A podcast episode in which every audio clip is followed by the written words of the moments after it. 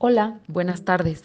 Me llamo Cassandra y hoy te voy a hablar acerca del aceite esencial de casia. doTERRA obtiene el aceite esencial de casia de China y de Vietnam y se destila por arrastre de vapor de la corteza interior y de las ramitas de este árbol. De hecho, el árbol se llama canela china. Eh, es un árbol que botánicamente es diferente a la llamada canela verdadera. Entonces a menudo se confunden mucho la acacia y la canela porque tanto en aspecto, en aroma y en algunas propiedades son muy similares. Y bueno, la acacia también se utiliza demasiado para em, modificar, para eh, venderla incluso, para hacerla pasar, pasar perdón, como canela verdadera. Sin embargo, la, canela verdadera es más costosa. Entonces, por eso les puse ahí que la acacia es la prima pirata de la canela. Aclarado esto, el aceite esencial de casia de doTERRA viene en una presentación de 15 mililitros. Ojo que nosotros también tenemos canela en doTERRA y viene en una presentación de 5 mililitros. La casia, eh, nosotros lo podemos usar de manera aromática, tópica e interna. Eh, es un aceite que se considera un aceite caliente, por lo tanto hay que tener extremadamente cuidado cuando lo queremos usar de manera tópica. Cuando lo vamos a usar sobre la piel, siempre hay que usar una dilución muy alta con un aceite conductor como el fraccionado de coco, para evitar alguna irritación mayor en la piel. Ahora, la, acacia tiene propiedades como antiinfeccioso. De hecho, eh, es una de sus propiedades más, más, más potentes. Tiene un químico que se llama cinamaldehído y le confiere pues estas propiedades. Es capaz de acabar con los hongos responsables de infecciones pulmonares, de la candidiasis, es eficaz en contra de infecciones respiratorias, intestinales, digestivas, urinarias y vaginales. Imagínense, o sea, Cualquier tipo de infección, si nosotros tenemos casia en casa, la podemos nosotros atacar con este aceite.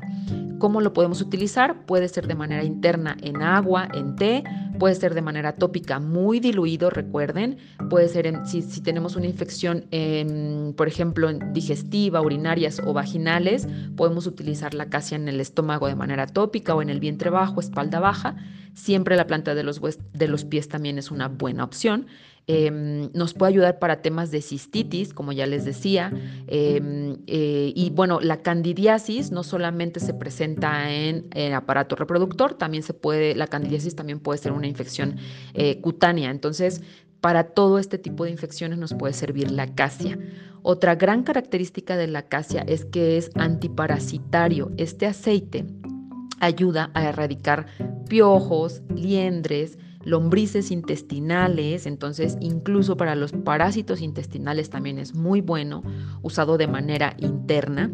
Eh, también nos puede ayudar contra la gastroenteritis, entonces siempre lo podemos potenciar si, si queremos utilizarlo para algún tema intestinal o estomacal, podemos usarlo de manera interna y potenciarlo con el uso tópico. Otro uh, gran aspecto de la acacia es que es un antiespasmódico. Este aceite esencial controla los espasmos de los músculos lisos. Especialmente es eficaz en contra de los espasmos intestinales. También nos puede ayudar con los espasmos o con los cólicos menstruales.